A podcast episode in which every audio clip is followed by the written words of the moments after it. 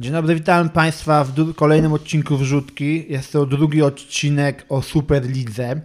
Mam nadzieję, że przesłuchaliście poprzedni, w którym Michał Fatek wspaniale tłumaczy spór prawny o Superligę i tłumaczy wyrok Trybunału Sprawiedliwości Unii Europejskiej. A w tym odcinku, w drugiej części, skupimy się na, skupimy się na proponowanym formacie Superligi, ten, ten najnowszym po, rzecz jasna, wyroku T S U E.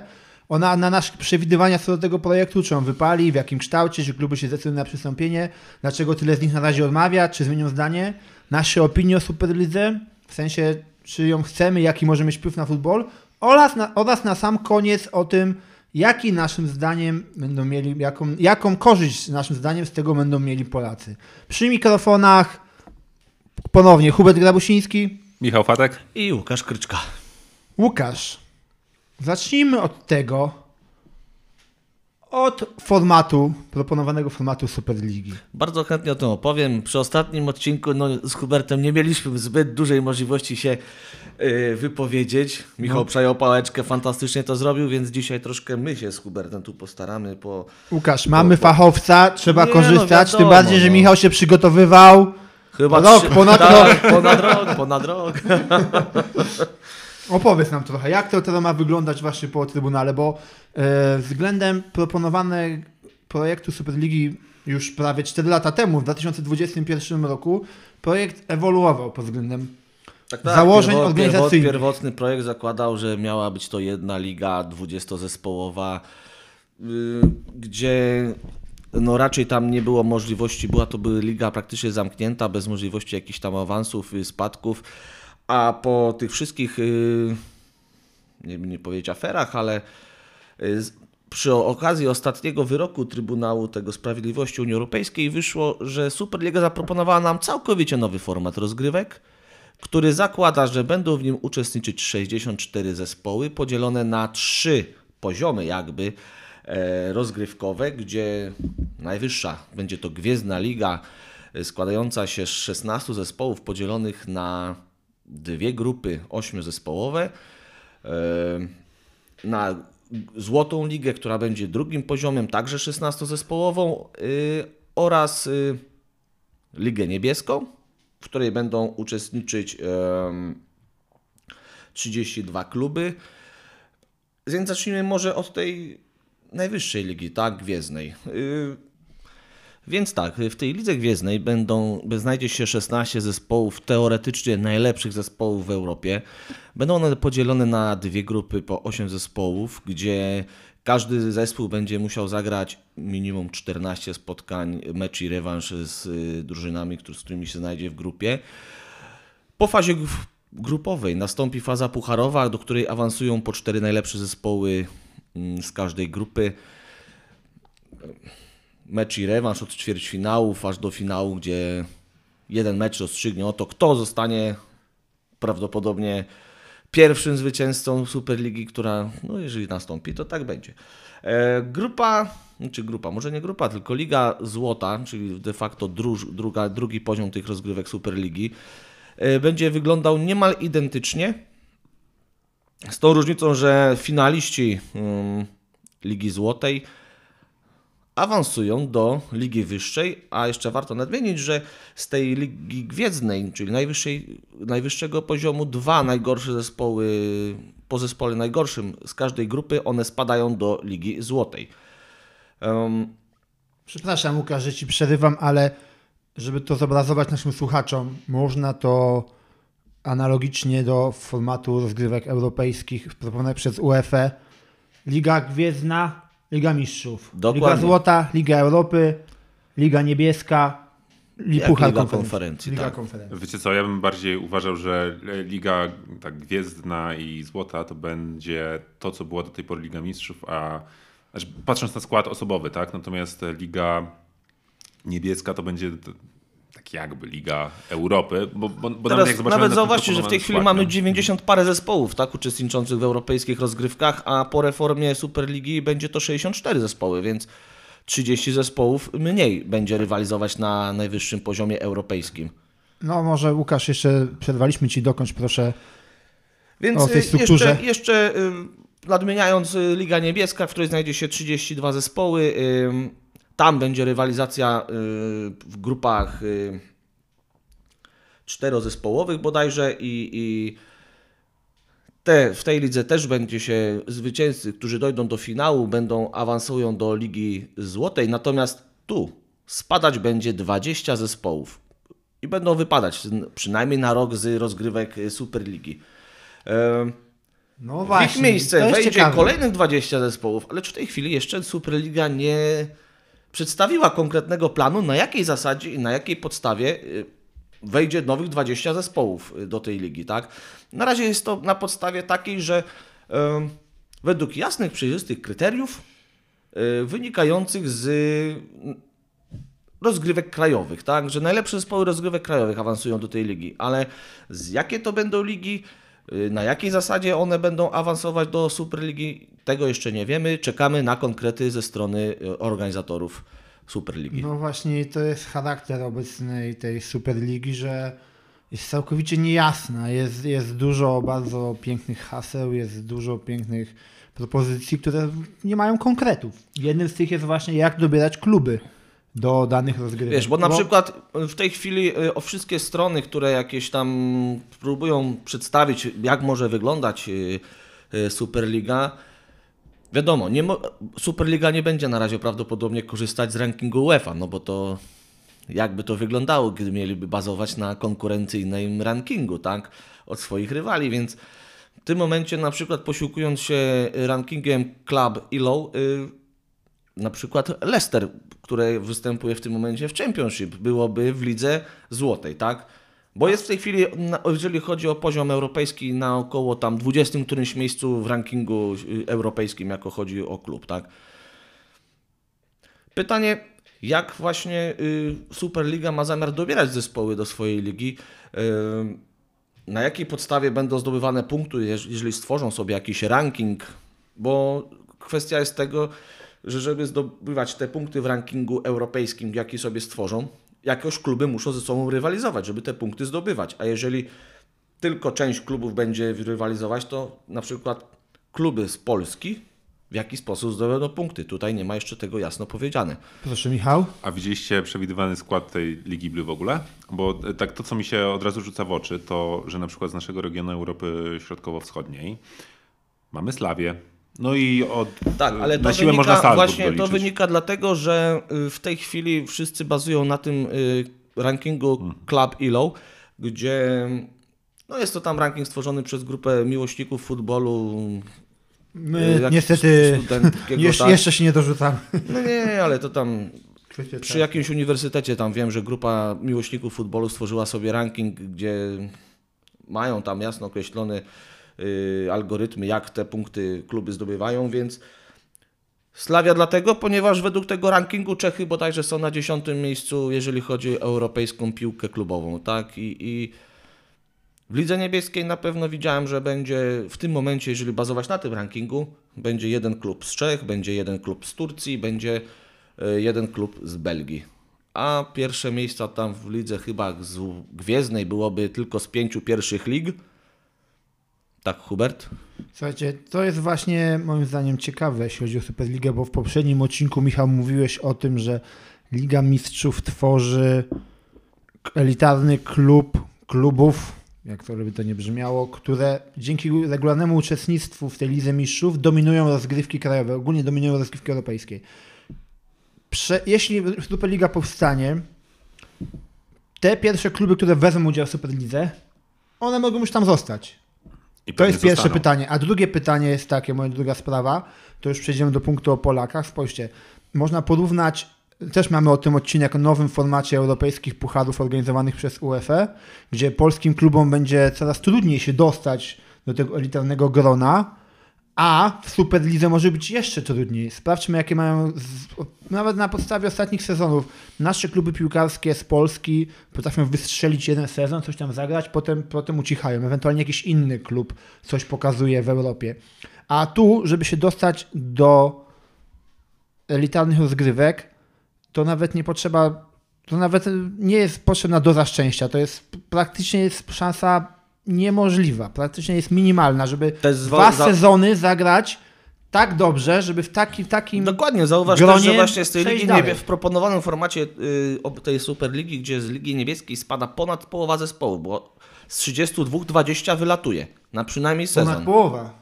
Więc jeśli jakimś cudem udałoby się wskoczyć yy, no, zespołom podobnym do polskich, bo to taki poziom, powiedzmy, no, poniżej średniej europejskiej, yy, no właśnie o to jest o to, o czym mówisz, no żeby dwa sezony fantastycznie grać z rzędu i się utrzymać w tym, właściwie w top czterdzieści w Europie.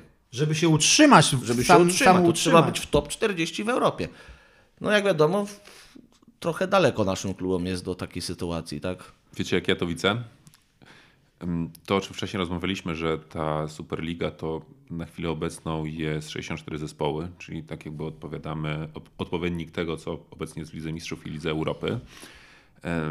No to jeżeli by doszło do Superligi, to te największe kluby, by wiadomo, wolały tam grać. Tak, to byłoby ich naturalne miejsce przeznaczenia. Natomiast mniejsze kluby, te, które grają aktualnie na poziomie Ligi Konferencji, który jest polskim poziomem, no nie oszukujmy się, że, że to, to, to, to, to jest ten poziom dla polskich. To słuchajcie, to moim skromnym zdaniem będzie to wyglądało tak, że ten europejski futbol się podzieli na takie dwa obozy. Z jednej strony będziemy mieli Superligę i te bogatsze kluby, a z drugiej strony Ligę Mistrzów organizowaną przez UEFA, która w praktyce będzie tym, jeżeli chodzi o poziom klubów tam uczestniczących, czym jest teraz Liga Konferencji. Nie bo... zgodzę się, bo zobaczmy, które ligi, które kluby odmówiły uczest... zdecydowanie na ten moment, na dzień dzisiejszy, początek stycznia dwa tysiące dwudziestego czwartego Siarka, odmówiły...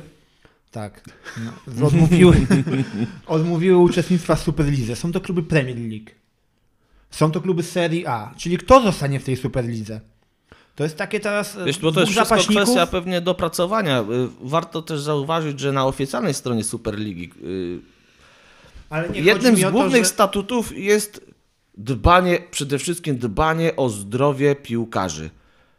A w tym momencie, dodając kolejnych sześć meczy do terminarza, no troszkę według mnie to się mija z celem. No. To się zawiera w tym, co mówiłem na początku a, a... tego odcinka, że to są piękne hasła. A właśnie, bo UEFA też ma hasła o futbolu, a wiadomo, że chodzi o pieniądze. Twórcy Superligi powiedzieli tak, że terminarz Superligi nie będzie przewidywał dodatkowych terminów, które obecnie nie byłyby ujęte w terminarzu UEFA. No ale skoro mamy mieć czternaście meczów w tej fazie grupowej, no to jak mają zamiar ja to pomieścić? Ja mi się wydaje, że chyba zaczną w sierpniu po prostu. Właśnie chyba to będzie zamiast eliminacji. I tak mi się no wydaje. Jedna ósma będzie odchodziła, tak? I bo, teraz bo pytanie, bo dla Polaków jest to okej, okay, bo my i tak musimy zacząć ligę w lipcu, tak? Ale ligi typu Serie A czy La Liga, które zaczynają pod koniec sierpnia, będą miały problem, bo już muszą zacząć albo zacząć sporo wcześniej ligę, albo będą pierwsze mecze grały totalnie w ramach przygotowań do sezonu, no bo tak to wygląda. Nie wyobrażam sobie, żeby nie doszło wcześniej, przed powstaniem Superligi, do jakiejś rewolucji w terminarzu, bo też pamiętajmy, że są jeszcze terminy na przerwę reprezentacyjną. Przez tak, i jeszcze warto będzie... nadmienić, że w niedalekiej przyszłości FIFA chce wprowadzić Mistrzostwa Świata co dwa lata. Więc ja tu zaczynam mieć obawy, czy wzorem koszykówki piłka nożna nie podąży śladem totalnie jak w europejskiej koszykówce czy w N B A, gdzie są scentralizowane rozgrywki wokół Euroligi czy N B A i tak na dobrą sprawę, tam gdzie też Mistrzostwa Świata są rozgrywane bodajże co dwa lata i, i tam sobie pił- koszykarze wybierają. W tym roku polecę, ale przez najbliższe trzy imprezy nie chce mi się tam jechać, bo i zauważmy, że tam Amerykanie na przykład, którzy są wiodącą nacją w koszykówce, na Mistrzostwa Świata w ostatnim czasie coraz rzadziej odnoszą sukcesy, bo oni wysyłają nawet nie drugi, trzeci, tylko czwarty czy piąty garnitur swojej ligi, bo największe gwiazdy wolą sobie w tym czasie wakacyjnym odpoczywać niż rywalizować z innymi. Tak samo może być w Europie, że na Mistrzostwa Świata Francja, która wiadomo ma gigantyczny potencjał piłkarski, też nie pojedzie pierwszym, drugim składem, tylko to będą zawodnicy już, nie wiem, średniacy z ligę, to będą jacyś wyróżniający się zawodnicy z pomniejszych lig europejskich, a największe gwiazdy będą wolały odpoczywać, bo ten kalendarz meczowy będzie tak zapchany, że kolejne mecze, no to będzie już a za dużo. Myślę, że poruszyłeś bardzo istotną kwestię, bo w W poprzednim odcinku rozmawialiśmy o tym sporze prawnym i tym, jakich argumentów zostały UEFA i FIFA pozbawione, tych stricte prawnych. Natomiast jedna karta przetargowa, znaczy więcej niż jedna, ale jedna szczególna karta przetargowa cały czas została im w rękach. Mianowicie terminarz meczów reprezentacyjnych. Bo przypomnijmy, że UEFA zarządza i cały czas będzie zarządzać takimi rozgrywkami jak Mistrzostwa Świata. Znaczy FIFA będzie zarządzać nimi, UEFA Mistrzostwami Europy. A w zasadzie dla dziewięćdziesięciu dziewięciu procent piłkarzy to rozgrywki międzynarodowe, bycie mistrzem świata czy mistrzem Europy ze swoją reprezentacją są najważniejszym piłkarskim osiągnięciem w życiu. I teraz pytanie... Yy, czy... Chciałbym tylko nadmienić, że nie dla Mat- Matiego Kasza. No tak, tak.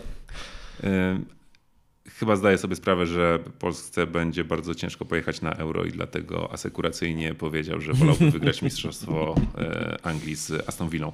No niekoniecznie, ale... może po prostu powiedział coś, co część piłkarzy myśli. Może, Inaczej, ale... może po prostu nie czuje się tak związany z naszą reprezentacją, żeby stawiać on na pierwszym miejscu nad swoim ale przywiązaniem. Generalnie pytanie zostało zadane, trzeba powiedzieć naszym słuchaczom, w okresie rozpoczęcia Pucharu Narodów Afryki, gdzie właśnie w Premier League wielu piłkarzy dostaje takie pytanie, czy pojedziesz, czy nie pojedziesz, co wolisz, czy walczyć, czy nie walczyć. I, i, i wypowiedzi ci, są różne. Ci piłkarze jeżdżą, przecież Mo Salah, najlepszy chyba afrykański piłkarz, nie ma w ogóle problemu z tym, żeby pojechać. No właśnie, na i, ale w, w, inaczej, właśnie, gdyby to właśnie. było dla niego nieważne, to by nie jechał. A ale skoro słuchajcie, ceni to... sobie y, zdobycie Pucharu Narodów Afryki jest dla niego ważniejsze w tym momencie niż rywalizacja w Premier League i zdobycie mistrzostwa, to ale pokazuje, racji, jak ważną częścią futbolu są rozgrywki reprezentacyjne. Z racji dominującej, dominującego zdania UEFA w futbolu i FIFA, rozgry- puchar, e,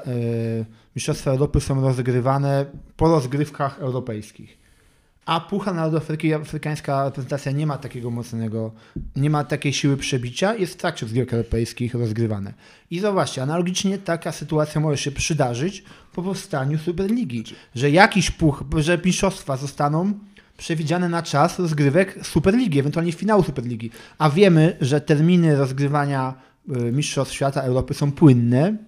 Dwa lata tak. temu był w Katarze. I w Arabii Saudyjskiej prawdopodobnie też będzie w, w okresie zimowym przecież rozgrywane. Bo tylko wtedy da się grać. Ale to jest właśnie kwestia temperatury, klimatu, tak? I... Nie, klimat, klimatem, ale w Afryce, ale... zobacz, były mistrzostwa okay. w lato i pojechali do R P A i tam była zima o, akurat. Okej, okay. ja, ja się zgadzam, tylko tak jeszcze piłkarze nawiązuję... Piłkarze siedzieli w, w kurtkach zimowych no, na ławce. Półkula no. południowa. No. Słuchajcie, ale to jest właśnie ta myśl, którą chcę przekazać, że biorąc pod uwagę to, iż rozgrywki Superligi by na tyle zmieniły pewien krajobraz europejskiego futbolu i spowodowałyby konieczność zmiany terminarza, to UEFA oraz FIFA, mając w ręku organizację Mistrzostw Świata, Mistrzostw Europy, mecze reprezentacyjne, mogłoby walczyć z organizatorami Superligi terminarzem. Tak ustawiać ten terminarz, aby torpedować wszelkie zamierzenia twórców Superligi do jakiegoś sensownego określenia yy, momentów, w których te, te, te rozgrywki będą grały. I, i, i to może, to, to faktycznie Łukasz, co wcześniej stwierdziłeś, może to być początek, to co teraz obserwujemy, takiego rozdźwięku, rozjechania się futbolu klubowego, profesjonalnego, skomercjalizowanego z futbolem reprezentacyjnym, gdzie futbol reprezentacyjny może się stać w pewnym momencie tak naprawdę sportem, nie chcę powiedzieć, że amatorskim, chociaż tak, w zasadzie można powiedzieć, że w jakiejś bliższej lub dalszej perspektywie czasowej w reprezentacjach swoich krajów, nawet na etapie Mistrzostw Świata, Mistrzostw Europy, może być tak jak w Igrzyskach Olimpijskich, że będą grali amatorzy czy zawodnicy do określonego wieku. Natomiast ci najwię- te największe gwiazdy będą skupiały się przede wszystkim na tych rozgrywkach, w których zarabiają pieniądze i to będą rozgrywki Superligi, rozgrywki lig narodowych, natomiast już nie rozgrywki reprezentacyjne. Tylko jeszcze tu chciałbym zauważyć, że do tego co mówisz, bo tutaj odnosimy się też tutaj dużo do koszykówki, to jednak w koszykówce jest coś takiego, że raz na cztery lata wszyscy najwięksi koszykarze chcą jednak reprezentować swój kraj, czyli na Igrzyskach Olimpijskich. Jak wiadomo, w piłkę, piłce nożnej akurat te zawody są obecnie mocno zmarginalizowane poprzez y, limity wiekowe i tak dalej. A, A jednak... jeszcze kilkadziesiąt lat temu nie były. Było czymś ważnym. Nie no, akurat w piłce nożnej to tam... Dla nas Polaków jest ważne igrzyska. No ale tam, bo amatorzy przede wszystkim występowali kiedyś, bez limitów wiekowych, a że u nas każdy był amatorem z, z, w, pra, w teorii, więc dlatego jechaliśmy mocną drużyną. Tylko ciekawe, jak to właśnie wygl- będzie wyglądało, mówię, bo w koszykówce na pewno ten raz na cztery lata turniej olimpijski jest y, najważniejszą y, imprezą dla koszykarzy i tam wszystkie nacje starają się zbudować jak najmocniejszy skład, wtedy nikt praktycznie nie odmawia występu, tak samo jak przy najbliższych igrzyskach w Paryżu Amerykanie prawdopodobnie z LeBronem Jamesem na czele jadą i będą walczyć o kolejne złoto. Więc pytanie, czy, czy będzie jednak taka impreza dla piłkarzy tak samo ważna, nie? Bo, no bo jednak wydaje mi się, że dużo zależy od tego, czy FIFA wprowadzi ten turniej co dwa lata na Mistrzostwach Świata, no bo to już...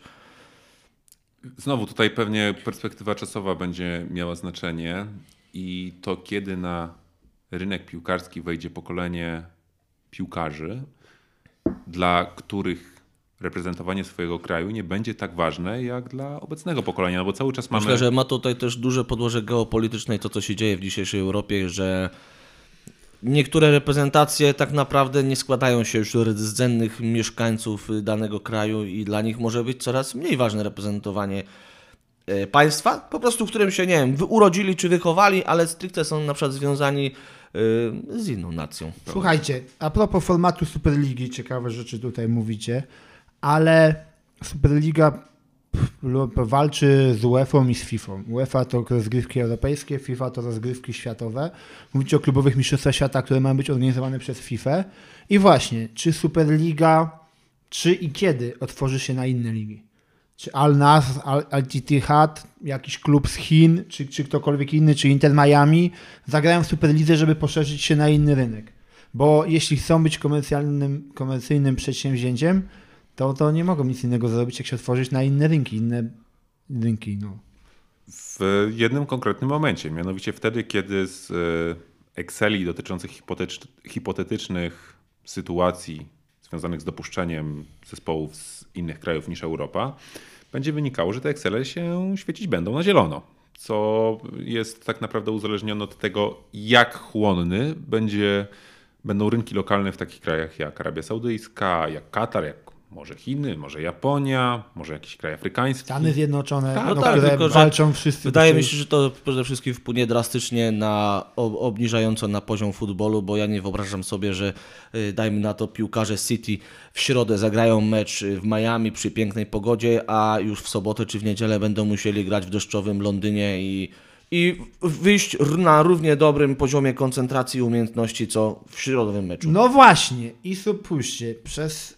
To, że nawet Superliga mówi, że dba o zdrowie piłkarzy, ale tych meczów będzie więcej, to jeśli takie rozgrywki powstaną i jeśli nadal piłkarze będą chcieli brać udział we wszystkich rozgrywkach, to kluby będą musiały się rozrosnąć. Już nie będzie dwóch jedenastek równorzędnych, będą potrzebne trzy jedenastki równorzędne. No tak, bo będzie tym bardziej, że jedna zapro... będzie kontuzjowana pewnie w całości. Jedna, jak teraz Premier League bywa. Spójrzcie sobie na, na, na portalach... Yy, Duża część, i to nie tylko w jakichś, powiedzmy, w Chelsea czy gdzieś, jak ludzie, tylko w większości klubów jest po kilku piłkarzy kontuzjowanych.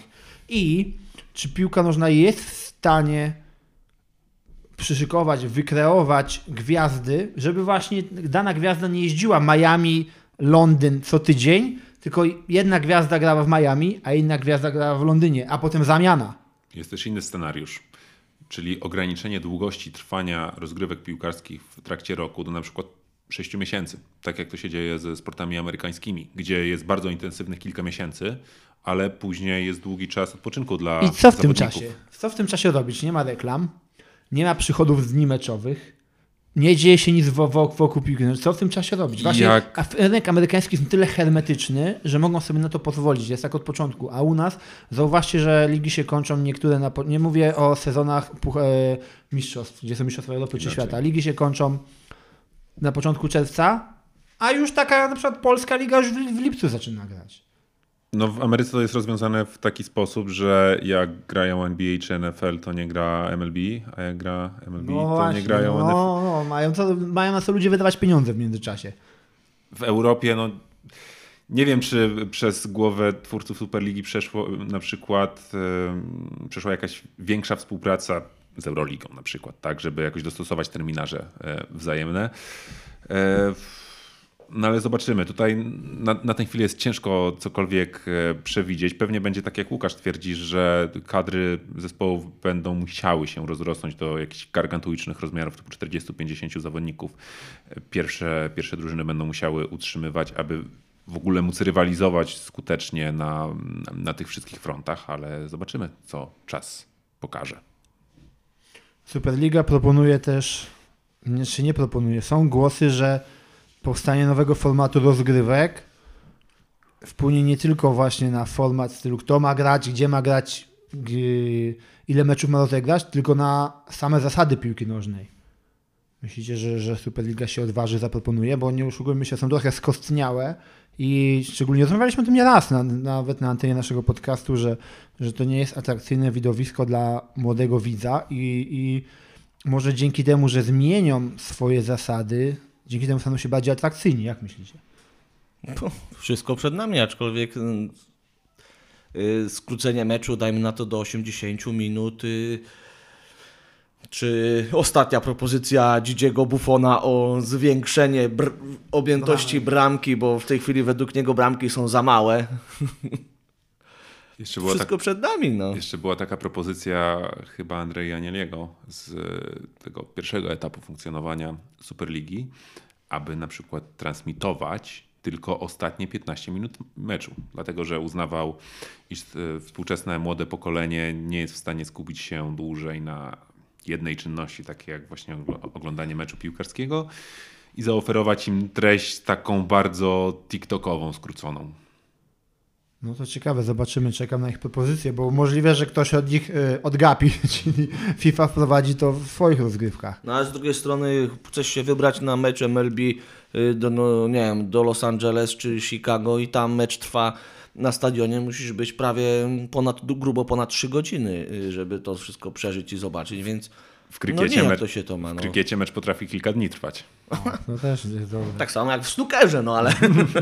Jakie są przewidywania co do tego projektu? Czy wypali? Dlaczego tyle klubów na razie odmawia? Czy zmienią zdanie? Na ile ma wpływ na to nacisk UEFA? Na ile same kluby widzą, że to nie jest dla nich nic korzystnego powstanie takich rozgrywek? I to nie mówimy tylko o tych mniejszych klubach, tylko o największych markach.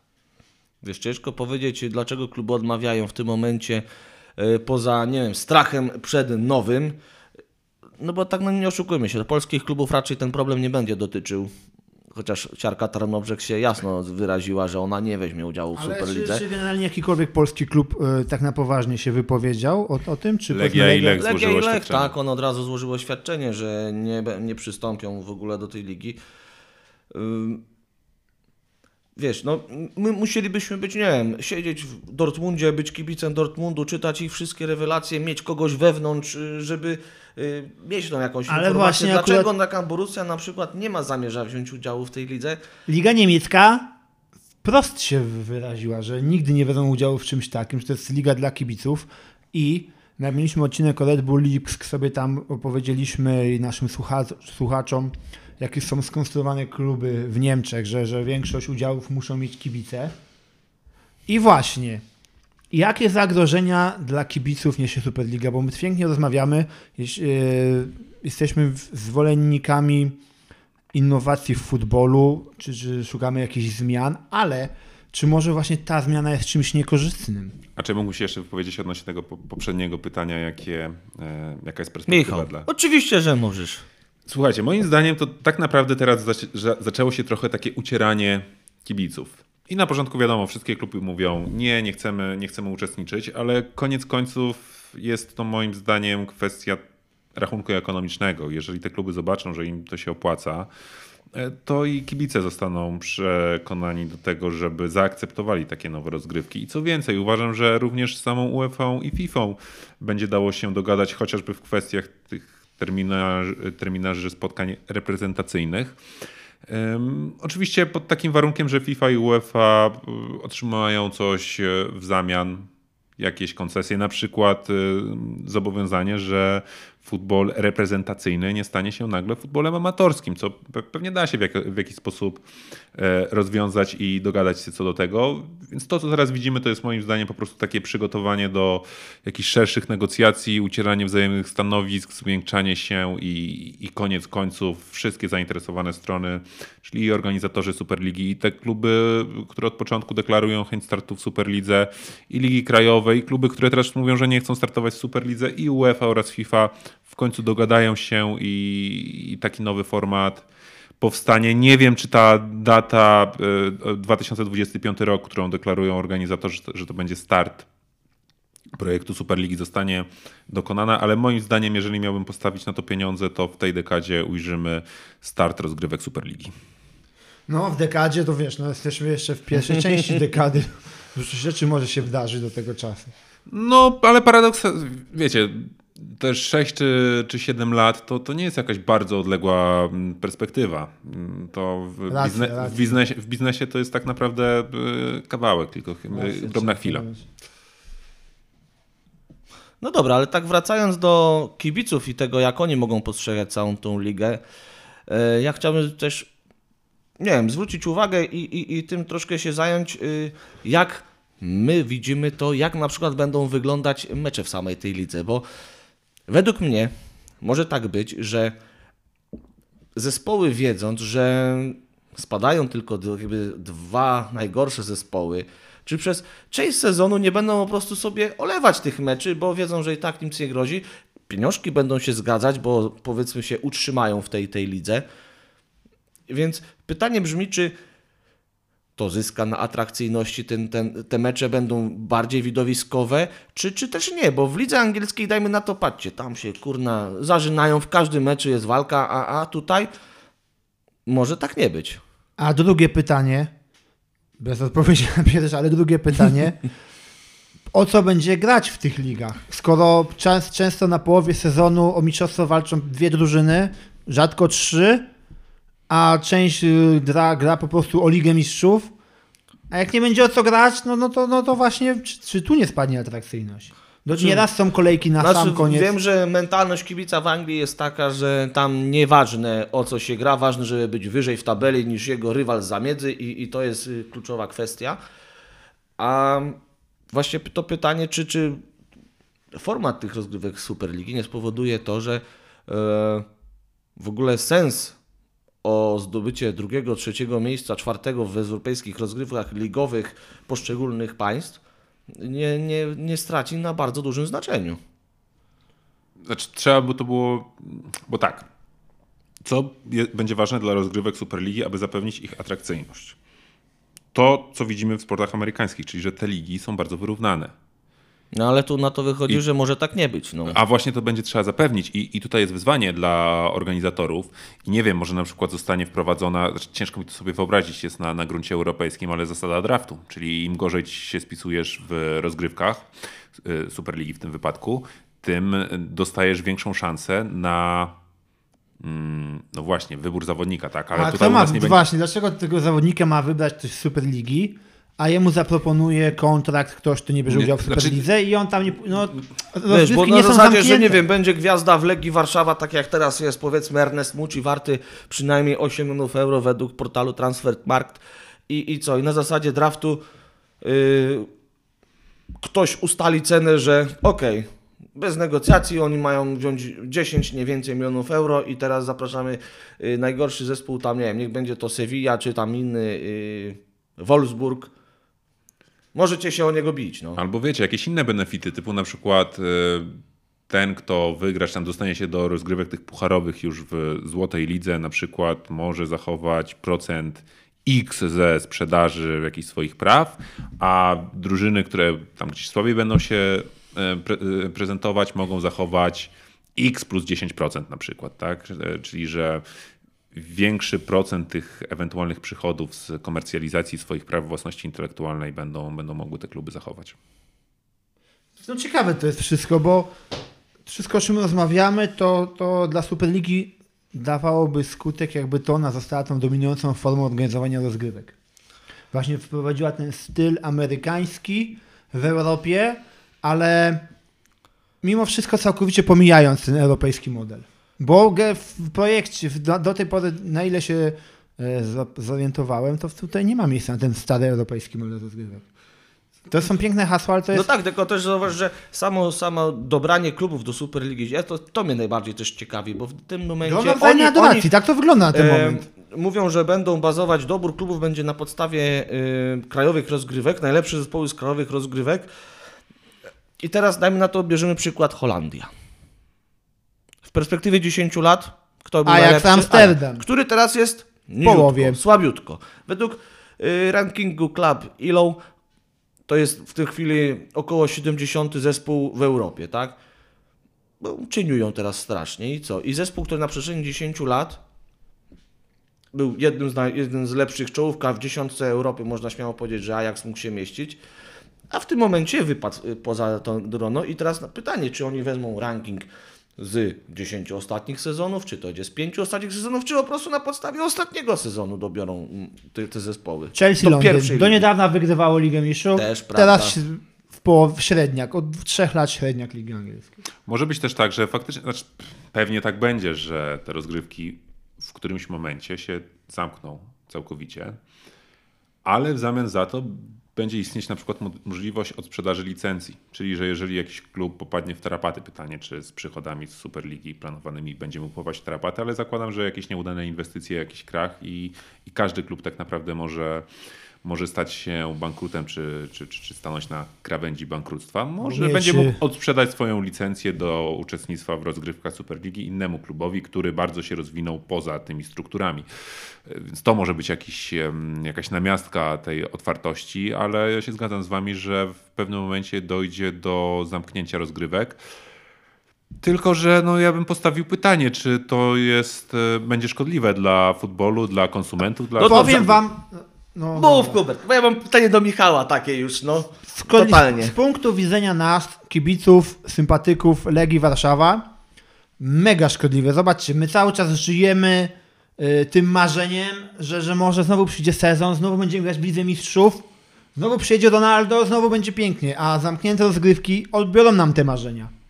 I to jest właśnie głos do wielu właśnie Ligi Niemieckiej, wielu piłkarzy, wielu ludzi związanych z futbolem, może, że ale to może, będzie, może to znowu będzie wzorem N B A, że niektóre mecze typu yy, Real Manchester United zostanie rozegrany na Stadionie Narodowym w Warszawie. Na ale patrzcie, tak biorąc, po, biorąc pod uwagę właśnie ten europejski model, piramidę, zaczynając grę w Pilicy Białobrzega, w Młodzikach, na, no, no nie, bo to już powiedzmy to jest profesjonalny klub, ale gdzieś niżej ktoś cię może zauważyć i możesz za siedem lat grać w finale Ligi Mistrzów. To jest możliwe. A wiecie, jaki Ale będzie tak... przy zamkniętych rozgrywkach... Dobrze, a ja trudniej. Takie mam pytanie do Michała, bo skoro Superliga odcina się totalnie od UEFA, FIFA, tak? Tworzy normalnie całkiem nowe rozgrywki. Pośrednio, znaczy, bo oni są tak, niby, niby tak, się tak. odciąć. A teraz mi chodzi o to, jak postrzegać najlepsze kluby. Bo w tym momencie yy, Real nie będzie najbardziej utytułowanym klubem na świecie, bo... będzie i jednym z wielu początkowych założycieli. Ta historię piszemy nie, na nowo. Nie, nie, nie. To nie, to, to, to słaby argument jest akurat. Moim to... zdaniem to wszyscy wiedzą, że Real ma czternaście pucharów Europy. Znaczy nawet i... organizatorzy mówili, że Superligi mówili, że przejmują dotychczasowe historyczne osiągnięcia z Ligi Mistrzów. Wszyscy tak? wiemy, czy, kim jest Real, to... czym jest Real Madrid. Ty to wiesz, to to... Jakby powstało coś nowego, nie wiem, jakiegoś takiego. No powstanie, Superliga, Gwiezdna Liga. Sam, ale ale szesnaście najlepszych drużyn, w stricte przenośni szesnaście najlepszych ale drużyn, bo... Ligi Mistrzów też nie było przecież. Ale... Przecież Ligi Mistrzów Dobrze. w dziewięćdziesiątym drugim roku sobie powstała. Ale było pod, cały czas pod UEFA, egidą tak? UEFA. Okay. Ale wiecie, jaki A. może być też skutek tego zamknięcia Superligi? Że powstał Stawać będzie w Europie coraz więcej modeli międzyklubowej współpracy na zasadzie na przykład City Football Group, czyli że mamy City, jakąś Gironę, we, we Francji też, też mają klub, gdzie jeden klub, na przykład Real Madrid, będzie chciał, przypuśćmy, współpracować w Polsce z Legią, gdzie będzie w, ten klub inwestował tak, żeby tutaj, no nie wiem, młodzi zawodnicy mogli się rozwijać, żeby później zawodnicy z Legii mogli przychodzić do Realu i, i tam pisać historię klubu z Madrytu.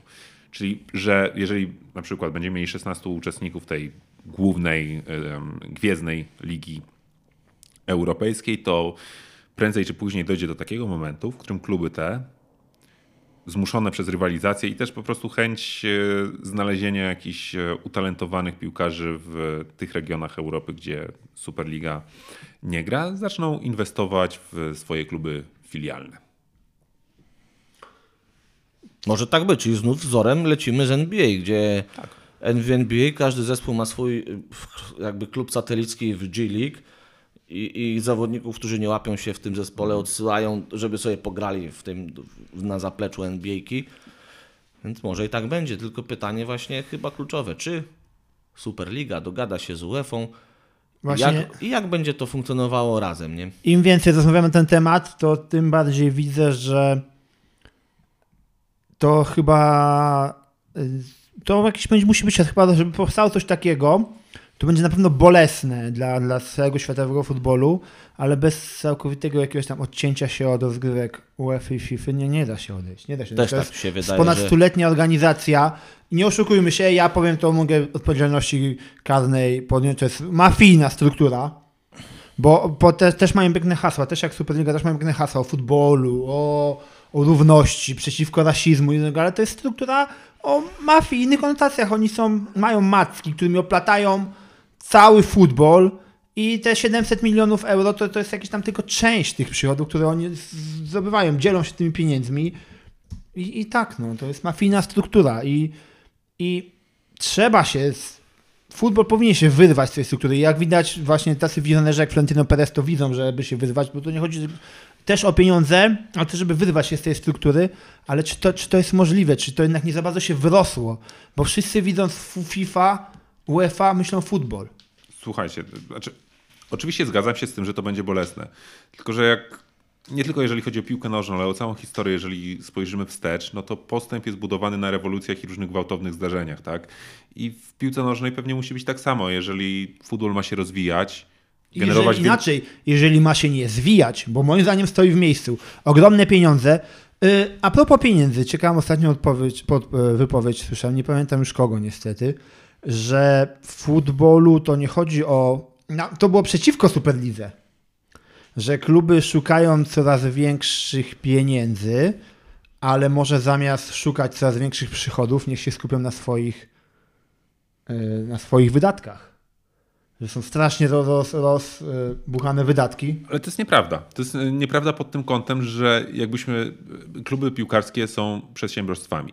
Jakbyśmy spojrzeli na strukturę wydatków, na ich wielkość, to, to są przedsiębiorstwa takie dosyć niewielkie w perspektywie globalnej, tak? W perspektywie, no tak, tak.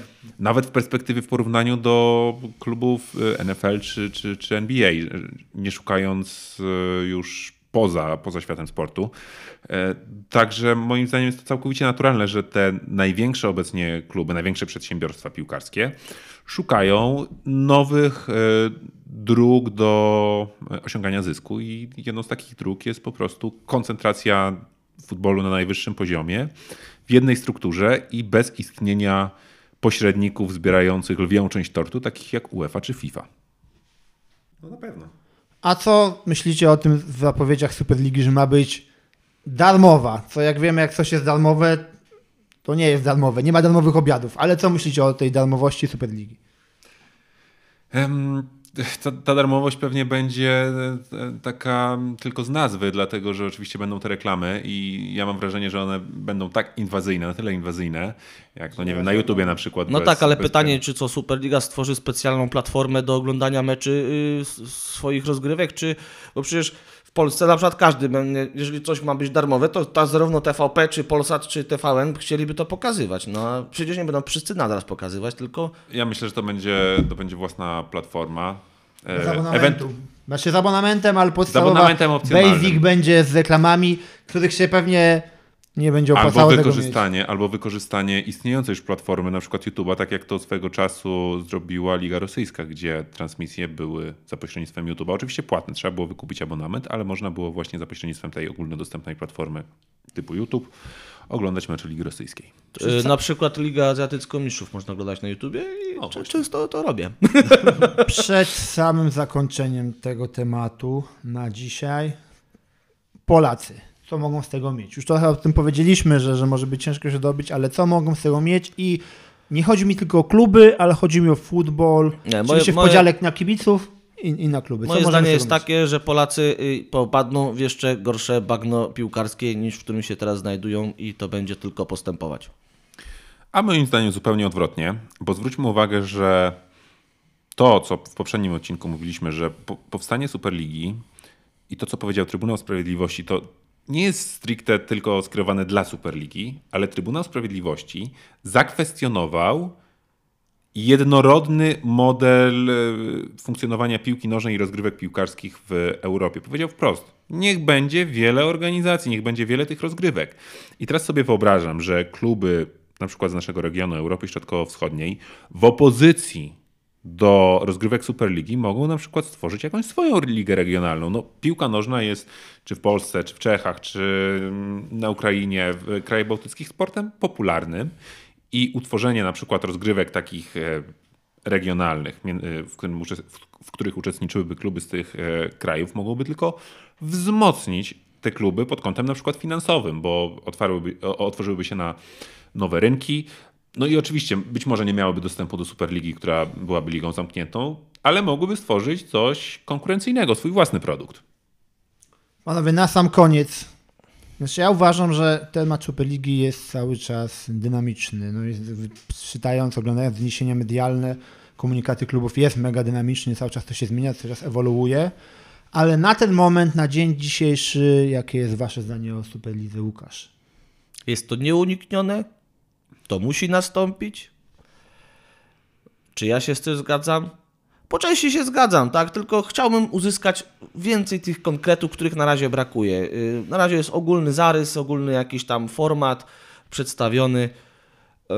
Będą konkrety, będę się odnosił konkretnie do tego tematu. W tej chwili, tak jak mówię, jestem w miarę za, żeby to nastąpiło, tak? Bo piłka musi się nożna rozwijać i, i myślę, że jest to dobre dla rozwoju europejskiej piłki.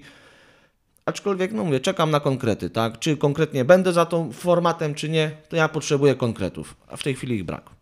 Michał? Kuć żelazo póki gorące, oby szybciej i w działaniu niech się wszystko dociera tak, żeby znaleźć optymalne rozwiązanie. A ja byłem mega wielkim zwolennikiem Superligi do niedawna, ale im więcej się interesuję tematem, tym mam coraz więcej pytań i Superliga zadaje coraz więcej pytań sama. Bez konkretów, czekam na konkrety, no ale zobaczymy. Obserwować, czekać, obserwować. Na pewno tymi dwoma odcinkami nie wyczerpaliśmy całkowicie tematu. Jeśli będzie do czego wrócić, w sensie coś się wydarzy nowego, na pewno wrócimy. Taką na ten ter- moment... terminologią lekarską trochę teraz posłużyłeś. Trochę tak, czekać, trochę. Obserwować.